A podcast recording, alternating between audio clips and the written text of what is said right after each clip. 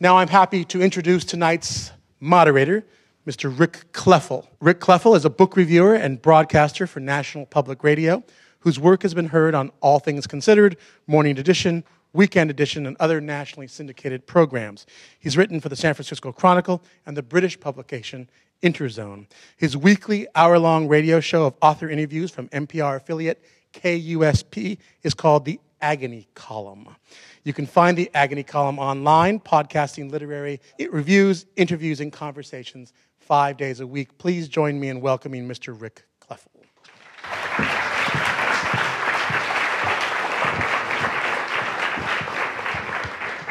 Ladies and gentlemen, we live in an age of unprecedented technological change. And here in Los Angeles, we're at the crest of the wave.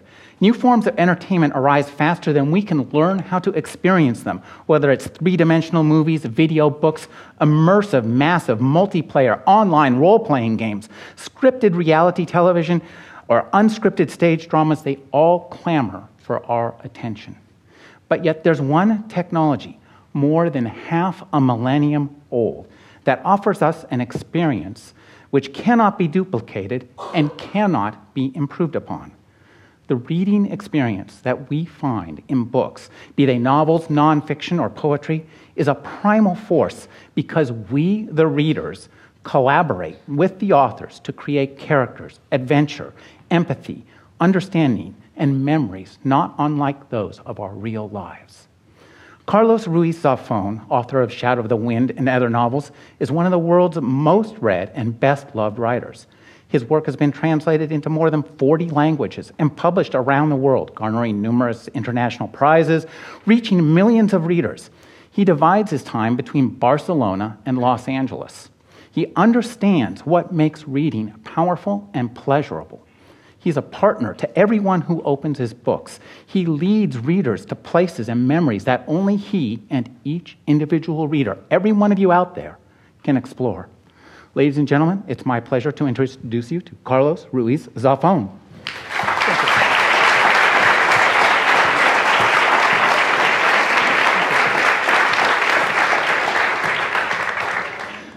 Carlos, you know, when I read your books, they're so complete pictures of people, lives, and cities, I have to wonder whether or not you started your life as an architect, as a city planner, as somebody who designed great and grand cathedrals to, in which well, humans would live. I did that until I was six years old. and then I moved into writing, but my first efforts were into architecture, the, the Cathedral of Barcelona. Yours truly and other fine buildings you'll find in Western Europe, yours truly, before schooling age. Well, talk to us about how you first found your interest in the writing craft. When did that happen for you, and how? I think it's, the, it's what I've always done. I remember as a child, what I would do is make up stories, make up things, and telling them. So even before I could learn to, to read and write, what I was doing was making up stories and characters and worlds and places and images and telling them. At some point, I managed to get them on paper, and, and I moved from there.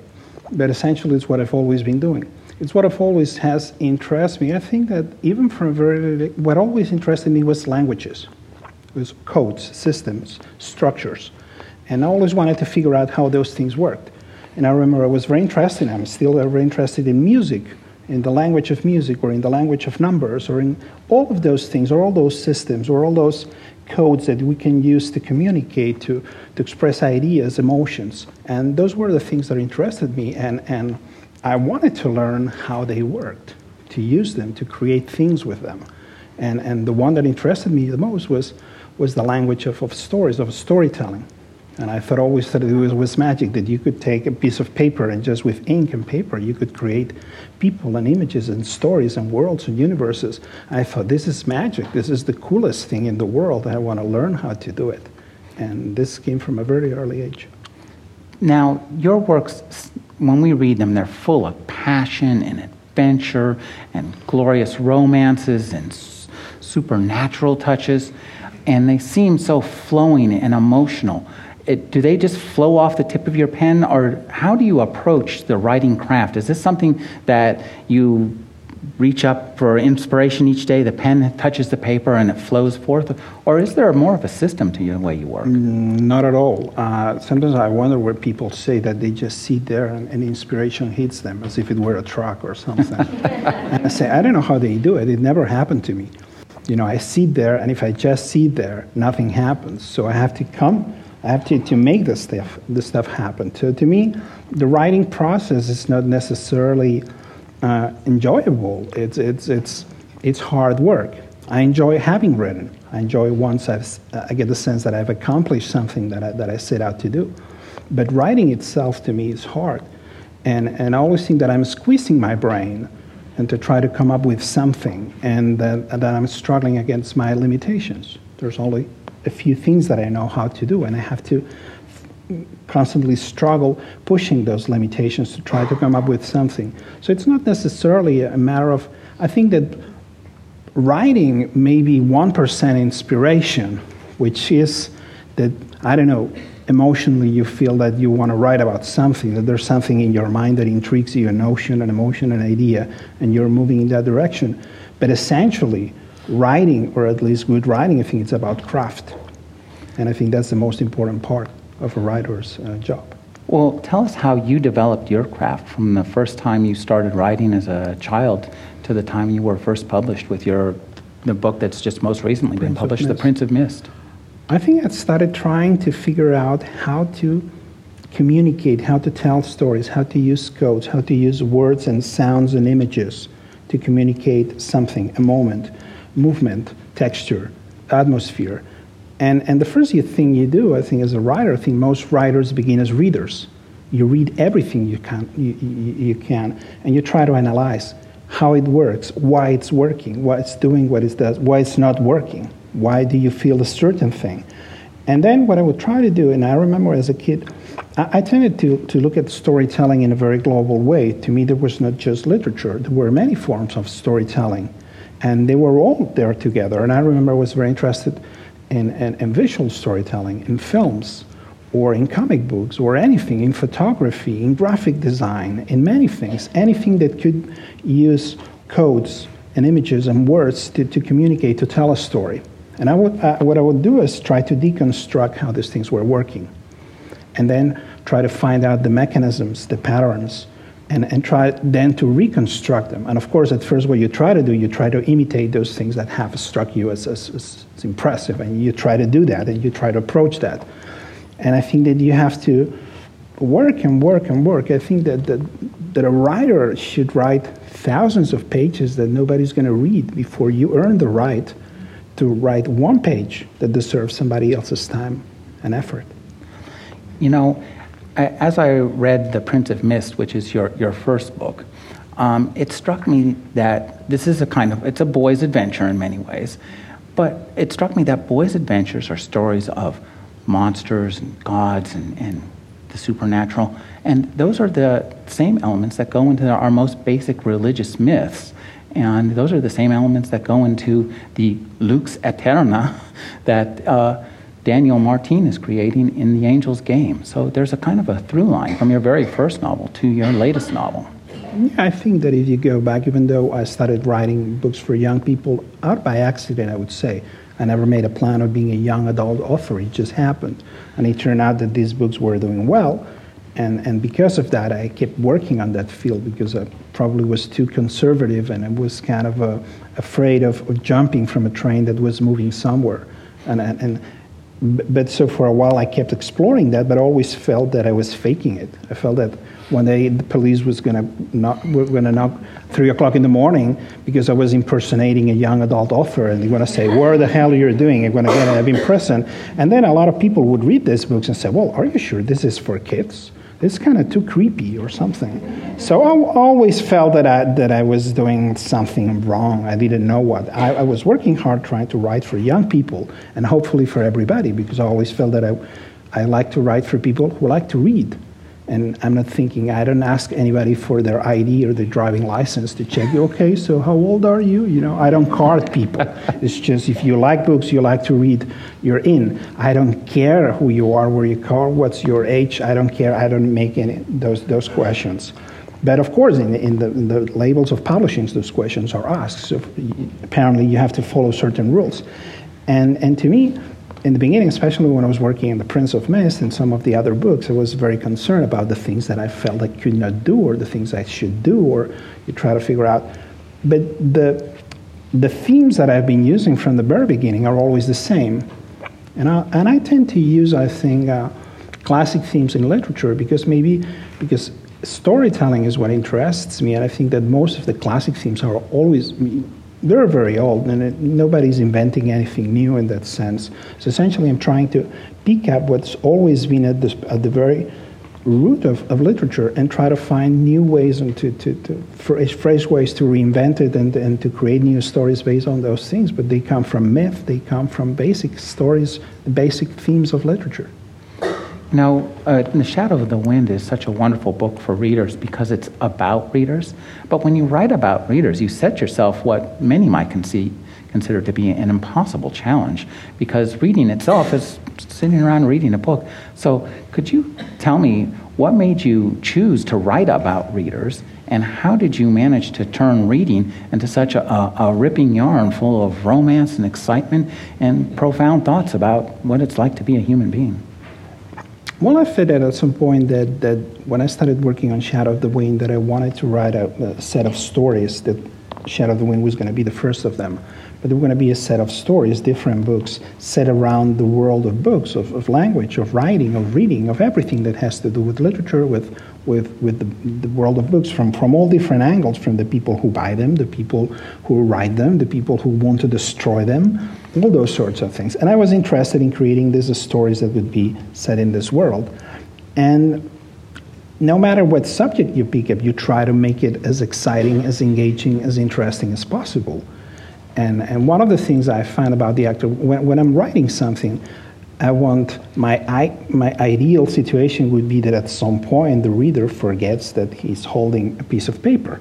That at some point this little ink markings on the, on the paper disappear, and suddenly you're just inside the story. You're with the characters, you're seeing images, you're seeing light, you're feeling movement, you're right there in that world, and you enter this dream world of the story. And, and since the story itself, in the case of Shadow of the Wind, revolves about, about this character who finds a book that is the same book that in many ways we are reading, and those two books are dovetailing through the story until at the very page, at the end, they become one. But you're reading about the book that eventually is the book you've been reading.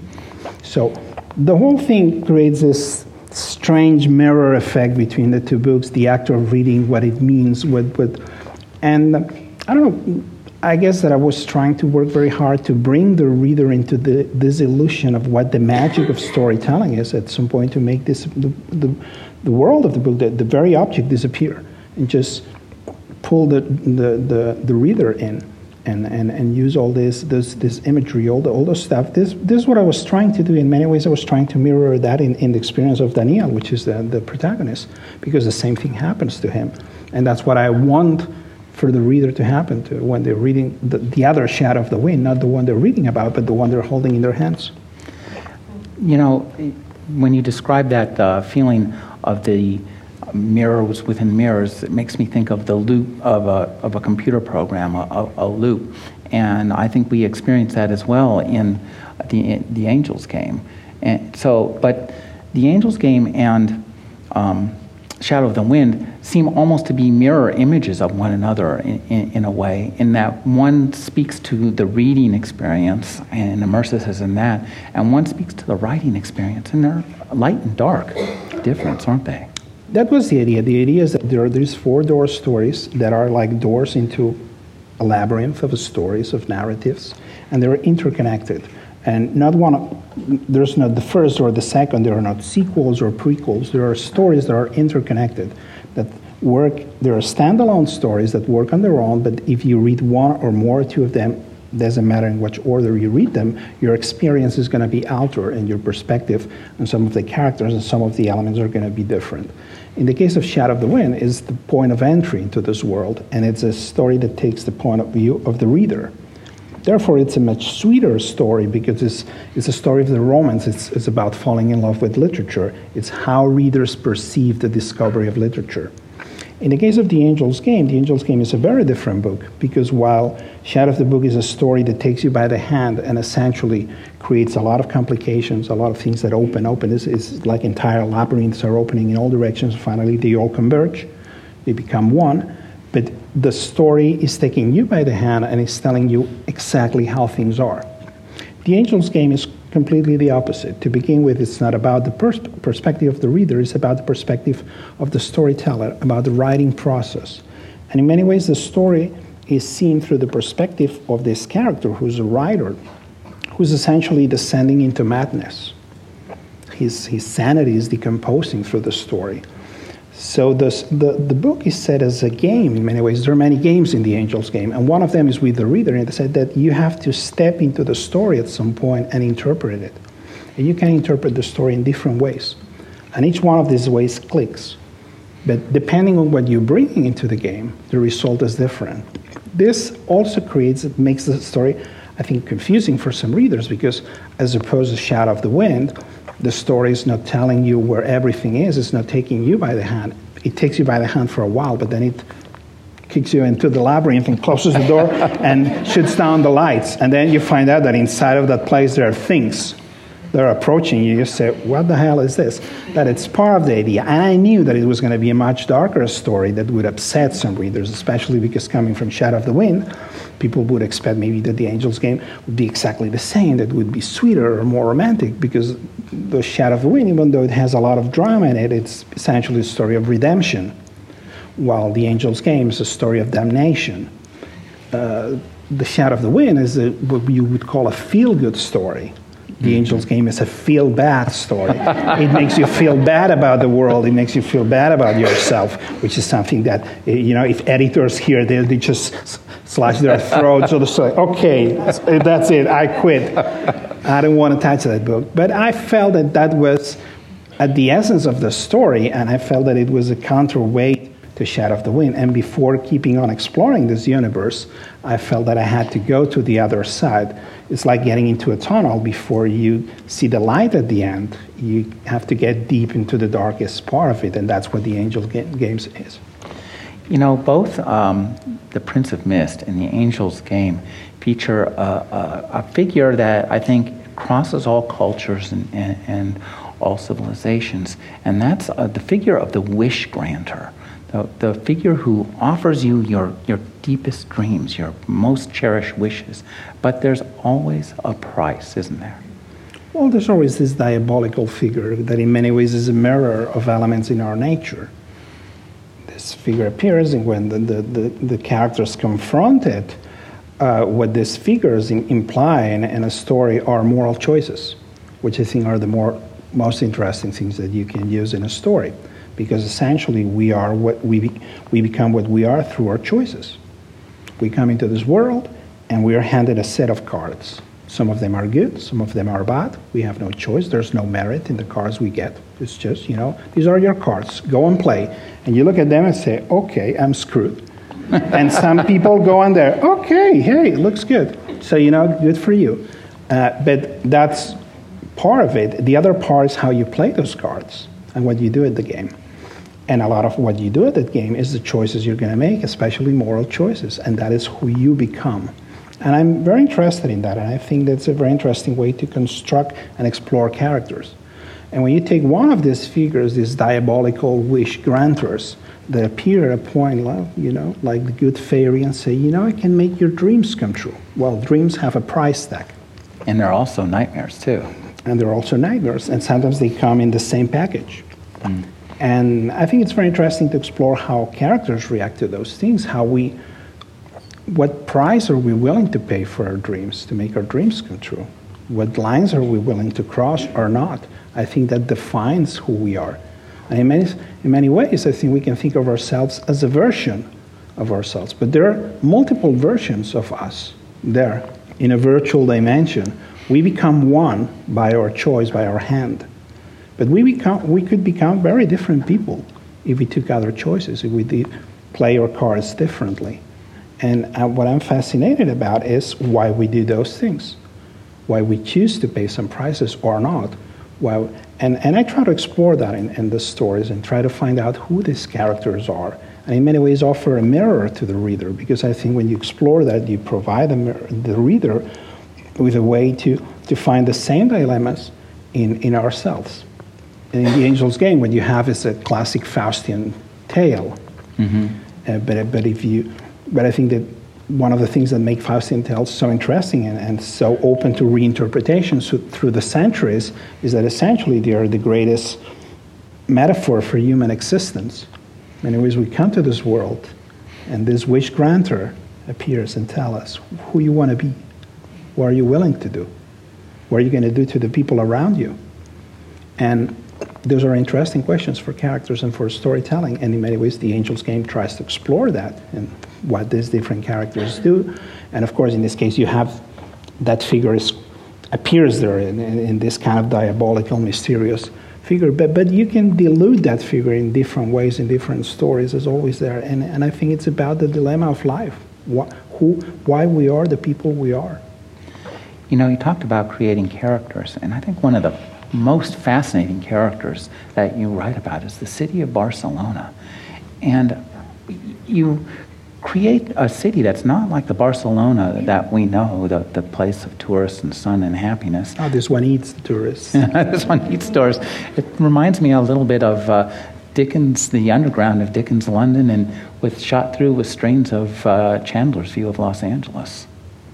I think I remember when I was when I was a kid and I was reading all these authors, Raymond Chandler, Dickens. I was fascinated by the way some authors, and probably Dickens is the best example, of how some of these authors have taken a time and a place in history, and rather than use it as a setting or as a background, they transform it into a character. They, they, they provided it with dramatic content. It, it, it was playing a dramatic function. When you go to Dickens and you read about Dickens' London, probably the imagery we have about the Victorian world, the Victorian London, comes mostly from Dickens. It's not necessarily that it was like that. We don't know how it was. We were not there. But the notions we have about that time come from these creations because they were so powerful and so stylized that they probably transcend the reality of what history was. We don't know, really know how but we can imagine, and history tells us, and there is a lot of information. But then you read half a page of Dickens, which is a complete fantasy, what that world was. And that has such power that stays, and, and, and 150 years afterwards, that's our image of that world. And I, I, was very interested in that. I was interested in the way that Raymond Chandler or Ross Macdonald or this, they try to use this, these places this time and I thought that it would be very interesting that I would like to do something like that, that I would like to, and of course, say, what is going to be my subject? Well, mm, I was born in Barcelona, I was raised there, I lived there most of my life.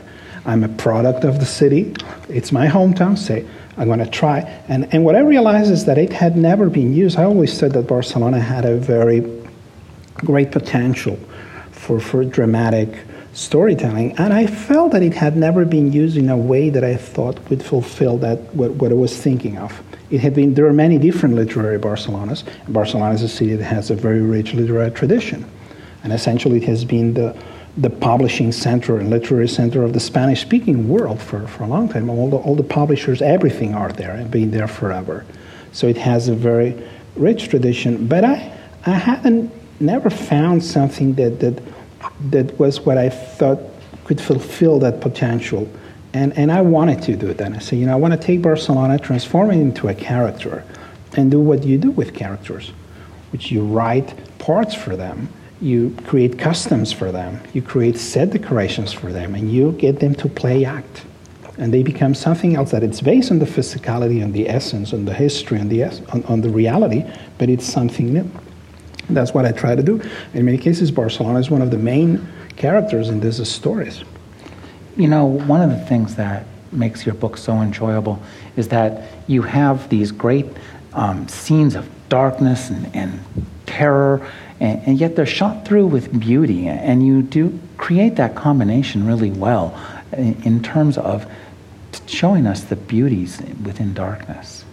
Well, I think that beauty has a, a wide range is a wide palette of what is beautiful.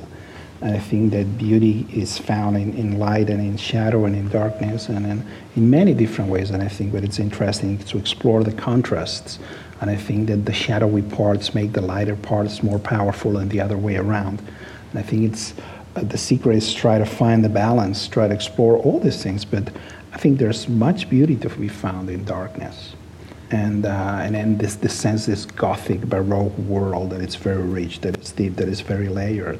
And i try to explore that. I try to provide the, the reader with with a sensorial experience a sense that, that you're stepping into a world that has different you know you get deeper and deeper into it. And it has a has a texture has depth has a, has a lot of different elements in there. And a lot of it is dark a lot of it is light and there's all sorts of of shades in between but that's that's that's where the interesting part is. You know, for all the the beauty and darkness and the ripping yarnness uh, of your work, you, you have just fantastic dialogue. And, and it's often very, very funny. Uh, I have to ask, as a writer of dialogue, are you an e- eavesdropper? Do the people who sit near you at dinner, do they have to worry? Yeah, with, with those digital recorders, say, okay, I'm going to use that. Not really. I think I think dialogue is extraordinarily important because it's the, I think, effective characterization. Uh, although traditionally, I think in novels or in, liter- in, in, in literary mm, storytelling, a lot of the characterization has been done by devices that I feel are not very effective dramatically, which is that essentially the author steps in and tells us how a character is or what a character thinks. And the, this is like that, or Johnny was like this because I'm saying so. Okay, you're providing information to the reader, and the reader understands that and absorbs it, but that is not necessarily effective dramatically. And I think that the most effective way to characterize is through action and dialogue. And I think that the most interesting way to get engage the reader and, and, the emotions of a, of a character is for the reader to decide who this character is based on what they do and what they say. And, and this, at this point, dialogue has many different functions. It has functions from, from exposition, characterization, many different things. But it has, there has a lot of different layers of, of of things that, that, you need to do with dialogue. So I try to work very hard to provide that. Sometimes you use that disguise as humor or or but, but essentially it's a tool of characterization and that comes mostly from dramatic storytelling, from playwriting, from movies, from from media where essentially you cannot step in and tell the the, the audience who, what the characters are thinking or who they are because that's simply wouldn't fly. You're seeing you're seeing a play, and then the author cannot walk into the stage and say, "Well, that guy is really bad because he had bad thoughts and bad feelings." And say, "Get out of here with this crappy storytelling." You have to tell me. I have to understand that this is the bad guy, but the things he's doing, not because you are telling me he's good or bad. And sometimes you find that in novels not at this clumsy level, but uh, almost there, in which you're being told about how, what things are. And I think that dramatically doesn't work. So, what I'm trying to do with dialogue and with other elements is try to provide the information that the reader requires to understand the story, to understand the characters, but in a dramatically effective way. So you don't really realize that you're absorbing a lot of times of exposition, a lot of characterization, a lot of different things, because you find that it's just a funny line and it's fun and makes you laugh, but you're absorbing a lot of information through that about the character you know, your novels, the, the plots for your novels are, are just wonderfully complex and really enjoyable. As a reader, we're, we're tugged along by the, by the mystery. And one of the things I think that makes your novels so entertaining is that you manage to preserve the mystery at every moment, even as you're solving, giving us information that solves one aspect of the mystery. You keep the world mysterious. It remains essentially a mystery, even as we finish the novel. Well, I think that mysteries, successful mysteries, um, work in terms of structure. I think essentially a mystery story is a story that is built into different structures.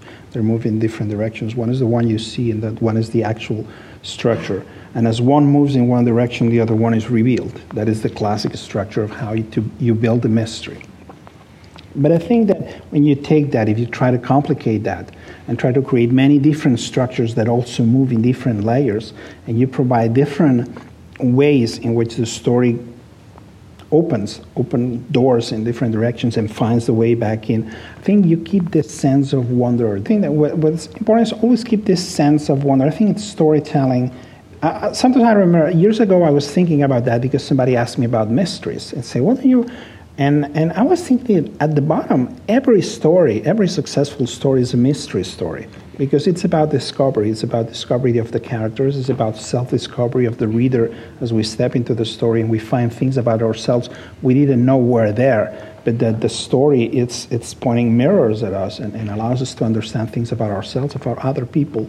I think that that structure of the, of administration of information, of, of keeping adding new things constantly and keeping complicating things and keeping adding richness and opening doors in all directions provides that. And it's something that I try to do to keep constantly that sense that there's not just a main skeleton, which is a story, which is intrigue that you solve. Yes, that, that, that may be one, but there may be many other things. And those other things are what make it really interesting, not the main mystery, which is the most obvious, which is on the surface. It, you know, your stories and plots are so complicated. I can't imagine how you keep track of them. As, as you write them, I, I, just envision some kind of insane mad scientist flowchart. Or, I have 50, or, or like I have 50 dwarfs in my studio, and each one of them has a high, high speed computer.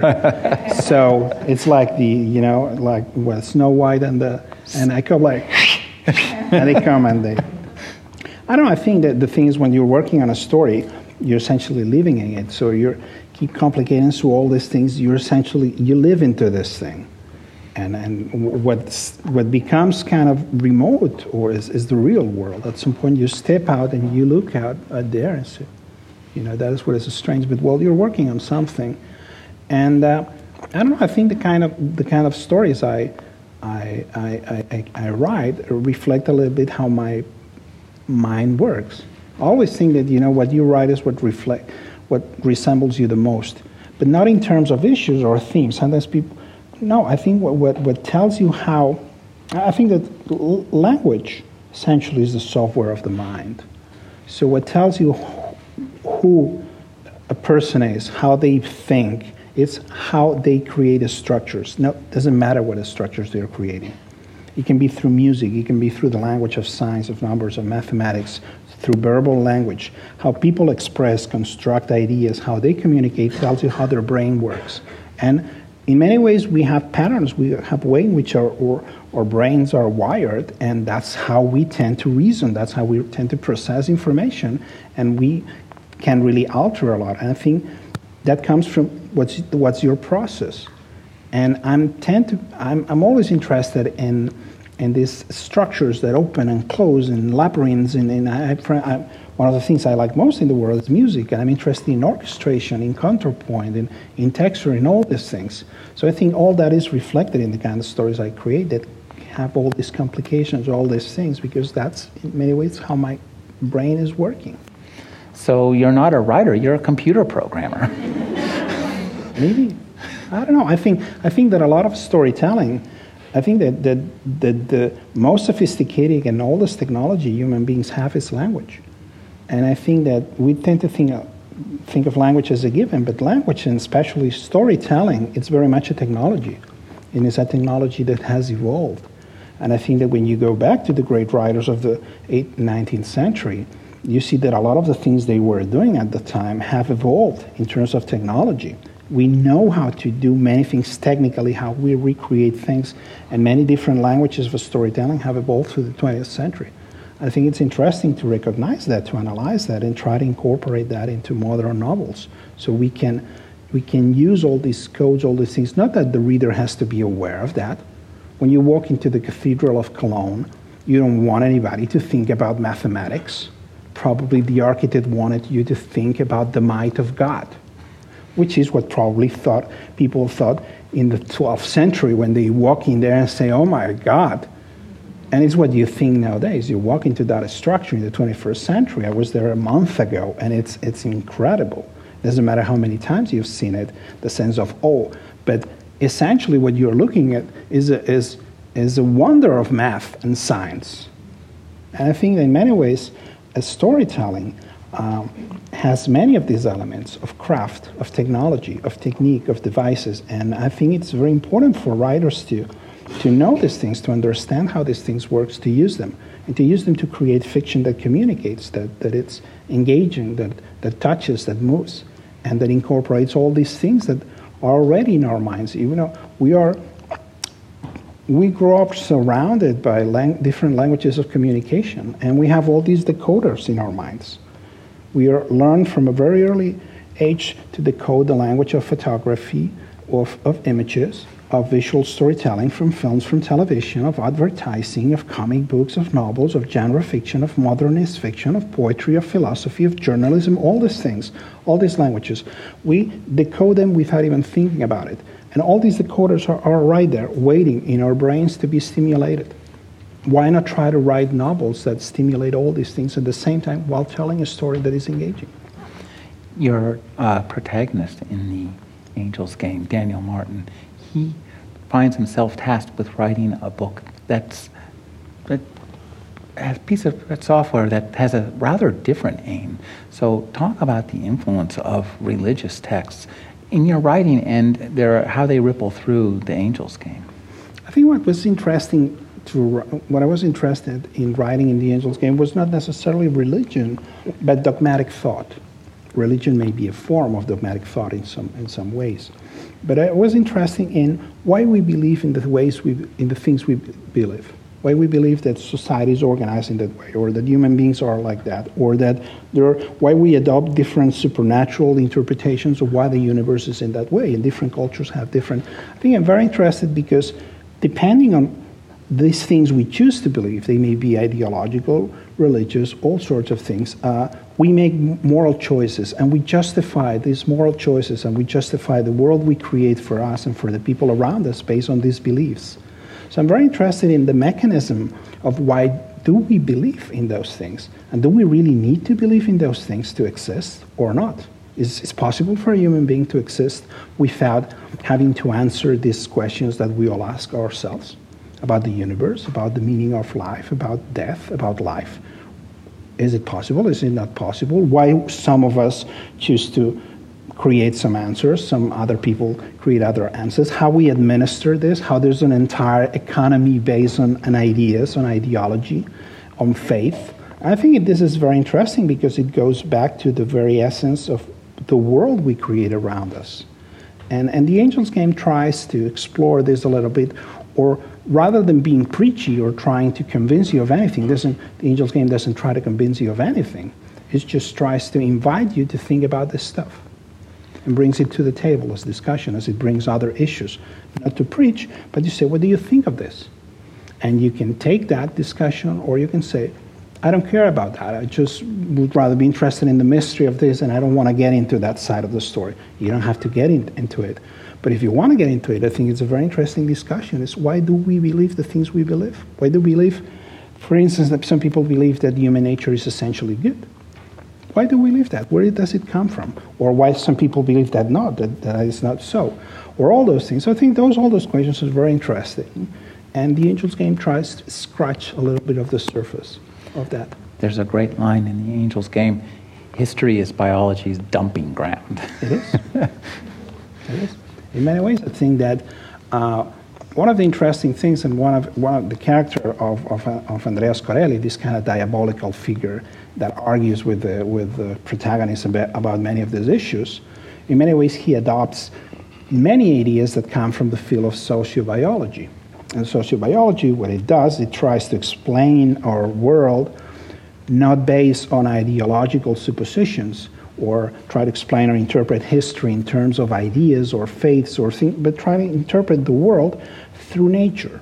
Essentially, it's the things we do we don't do because we believe in a political idea. We do because we are biological creatures and there are biological forces in, in ourselves that drive us to do certain things, to create these mental structures, to create these ideas that as organisms spread through societies. And I think it's a very interesting way to look at history and to look at human structures and look at, and at human nature and try to understand who we are. And in many ways, probably it's the only way in which we can go beyond what we are. If we don't understand our very nature, if we don't acknowledge who we are, it's very hard to, trans- to change that or to make a better version of ourselves. First, we have to acknowledge who we are and accept it and say, This is what I am. I understand why I am like this. Then I want to be something better. But first, you have to go through that step. And I think that's what sociobiology does. And that's why it's so unpopular, because it, in many ways, you know, it forces you to. And, and, and, this, and this way, this, this diabolical figure becomes a devil's advocate and tries to argue that point of view while other, other characters argue other points of view equally mm, good. So I think the interesting thing is, and that's something I always try to do in all stories, is have different characters with different worldviews argue things, and never have one that say, "Well, this is the guy who's right." Nobody's right, nobody's wrong. What's interesting to me is, what do you think about this?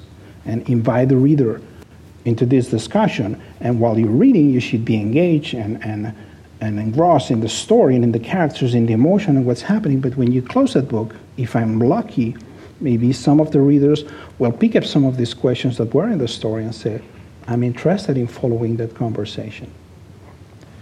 Now, I think it's time to invite our audience to join us and uh, ask questions. I'm always curious about the process the writer goes through. Do you have certain hours that you write? Do you have a certain kind of routine that you do in your writing? Before I start working really into something, uh, I'm circling that for a while, kind of a, a shark circling the prey. And I take a lot of notes, I create files with ideas, with elements, things I'm going to use. At some point, structures, uh, outlines, and at some point, I start working. And when I'm working, I need to work every day, and I need to work for quite a few hours. Usually, I take one or two days off a week depending on how overheated the engine is. Sometimes I feel just yet, you know, and I see I need to stop. But and I just try to push it on to the point where I'm still I think that I'm still producing material that is usable. And I work every day and the more in I'm into the story, mm, the longest hours I'm working. And essentially what I do in my, in my own way is that I rewrite everything to death I don't work in different drafts. I work on the one draft, which is always a working draft. And I'm constantly rewriting every sentence, every paragraph, one or twice to death, a thousand times. And I go back and forth. And I may be in page 300, I'll go back to page 20 and rewrite everything and go like that. And at some point, that thing is doing what I want it to do. Or I get to the I get the sense that I cannot push it any farther, that I don't know how to make the engine work better. Not that it cannot work better, but I don't know how to make it. And since I designed the machine, nobody else does either. So at that point, that it's closed and nobody touches a comma, and that is what gets published. Hi, my name is Teresa, and um, I have a question about working in multiple languages. You're clearly bilingual, and so I was just curious as to whether you wrote in Spanish or English and how involved you are in the translation processes when your books are put in multiple languages. I write originally in, in Spanish. Uh, I think that a writer should write in the language in which you learn to read and write. I think there's a connection, especially if you're writing fiction, trying to write literary fiction. I think the connection with the language is so important that you should go to that language. And that language is an accident. You didn't ask which it was. It could be Italian, German, Russian, whatever. In, that, in my case, I was, I was educated in Spanish, although I'm bilingual Spanish Catalan because I grew up in Barcelona and I speak both languages and I write both languages. But I learned to read and write in Spanish out of purely historical circumstances. When I was a child, the Franco regime was still in its final years, so education for most people was mostly in Spanish, not in Catalan. So my absorption, for instance, of Catalan was was uh, more from the streets, from, from just, but never uh, from an academic point of view. So that's why I read, uh, I write in Spanish because I think. Then on on the issue of translation, I try to stay as involved as possible and, and try to mess up with the translations as much as I as I can, especially because it's in my own interest. It's my own work. In the case of English, I work very closely with Lucia Graves, who has translated all my books and the great thing about Lucia is that Lucia is extremely talented and she, she's not really a translator. She doesn't translate other people. She's a writer on her own. She has translated her father, Robert Graves, but that's it. and she writes her own books, and she's completely bilingual. She grew up in Spain with Irish parents, and uh, essentially the way we, we work is that Lucia works on a first draft. She sends that to me. I start rewriting and changing things. It goes back to her, and we go into this loop. And the more we work through the years, I think the more years ago, Lucia made this this joke when they, we were at dinner in London, and she told me, I know how your brain works. like she had found, you know, like in that the being John Malkovich thing, a door behind my head so she can get, and she knows where the levers are and the buttons. She can go like, and then I go like, because she's operating the machine. And in many ways, I think she now she she knows a lot of. So we, we work much faster. But that's essentially the way it was. So I rewrite everything, and, and until I get the point, I think that a good translation is a text that makes the reader forget that it's coming from a different language. You shouldn't care. You shouldn't be that kind of clunkiness, that kind of thing that sometimes you get from a translation saying, I don't know what the hell went wrong here, but that's something wrong. Uh, you should forget about that. You shouldn't care if it comes from German, from Italian, from Russian, from Spanish, from English. Doesn't matter. You just into the story, into the characters. I think when you get to that point, that's it. And a good translation is, an, is invisible. Sometimes I think a lot of readers in, in English tend, because so few works are translated into English, I think they tend to mystify the translation process and they think that, that a translation is a rewrite, that, that translators change things or make something very different. And that's not what a good translation is. A good translation is as close as possible to the original, and it's very hard to do. Towards the end of the book of, of the Angels uh, game, uh, David says to Isabella, Isabella, uh, you must tell no one about this place. And, he, and she says, not even Daniel? And he says, well, you can tell Daniel. Well, those words are almost copied out of another book one of the five most enjoyable books I've ever read, where the father says to the son, You must not tell your mother about this place, and uh, you must tell no one about this place. And, he, and the son says, Not even my mother says we keep no secrets from her. And I think both of those, uh, uh, yeah, I know you're familiar with the, with the other book. Yeah, I, I know very well the guy who wrote the other book. So I feel entitled for stealing from him as much as. But I enjoy I both of your books very much. Yeah, I, we steal from each other all the time. We have this, this. We sign some kind of prenup. We are not going to sue each other. So sometimes I steal from him, sometimes he steals from me. I say, whatever, dude. It's all, it's all good. So thank you very much. What I noticed about all your characters, they were very intriguing. I fell in love with Daniel Sempere, his father but the one that most jumped out differently from other characters was Fermin. I can't help but wonder that you were inspired by a friend of yours or someone because this, this character was so colorful. Uh, well, for, Fermin is essentially a part of my brain. I think it's about 20% of my brain is Fermin.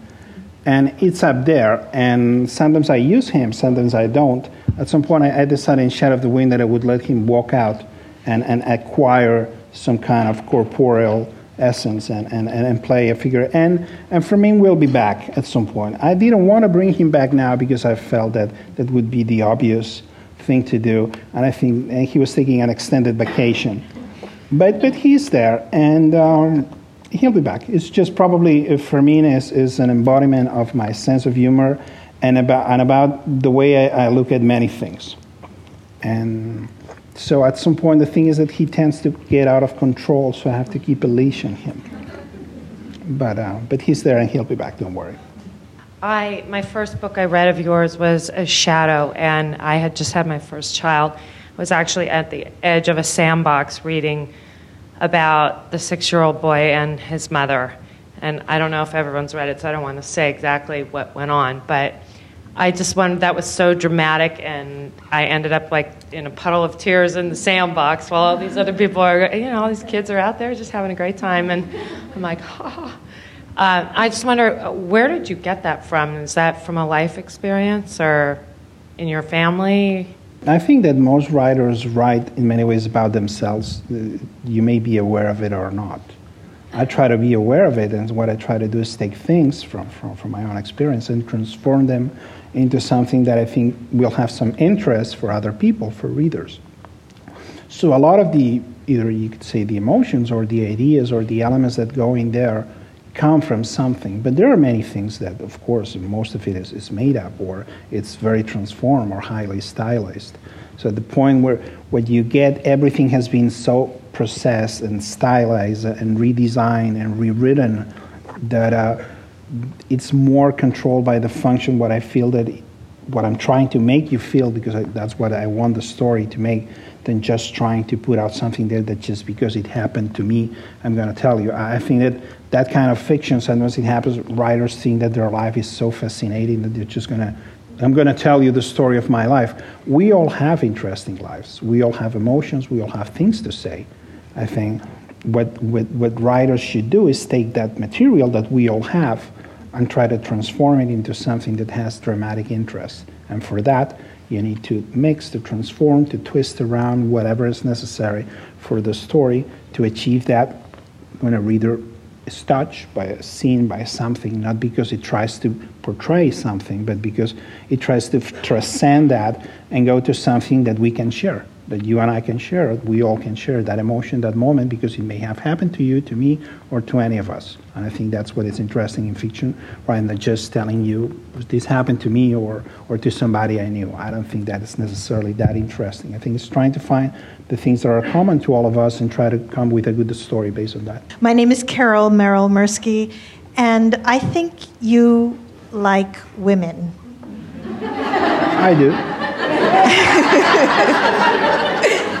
um, one thing that fascinated me is that in your books, there are women characters of all different ages and generations, and you endow them with very rich lives, no matter whether they're young, old, or in between. Can you talk a little bit about that? I like women, as you say, in, in many different ways, rather than just the obvious. I find women interesting, and I tend to find women more interesting than men. This is a generalization. So but, uh, but in general, I tend to find women more interesting than men. I think they're more complex creatures. And, and I think that they're much more fascinating than men in general terms. Of course, there are exceptions, but usually I think that is the case. And of course, I think it's very hard for, for men to write women and, the way that it's very hard the other way around, and usually you can tell. And there are very few authors that are able to, I think, one of the few examples that I can think of authors that can write both men and women really well is Joyce Carol Oates. Joyce Carol Oates writes men fantastically, but there are very few. And, but usually you try to stick to what you know. And what you don't know, you look from the outside and you try to. So I try to do that. I don't, I don't have the pretension to try to understand what is going on inside a woman's brain, but the creatures interest me. So I write about them. And I try to write them in all sorts of forms. It's just when they're young, when they're old, when they're children, when they are happy, when they're unhappy, with great things happen to them, when they bad things happen to them, with all sorts of circumstances, and try to use them because I think they are the most interesting characters out there. So yes, there's plenty of them, and hopefully there will be more. Thank you so much. Thank you.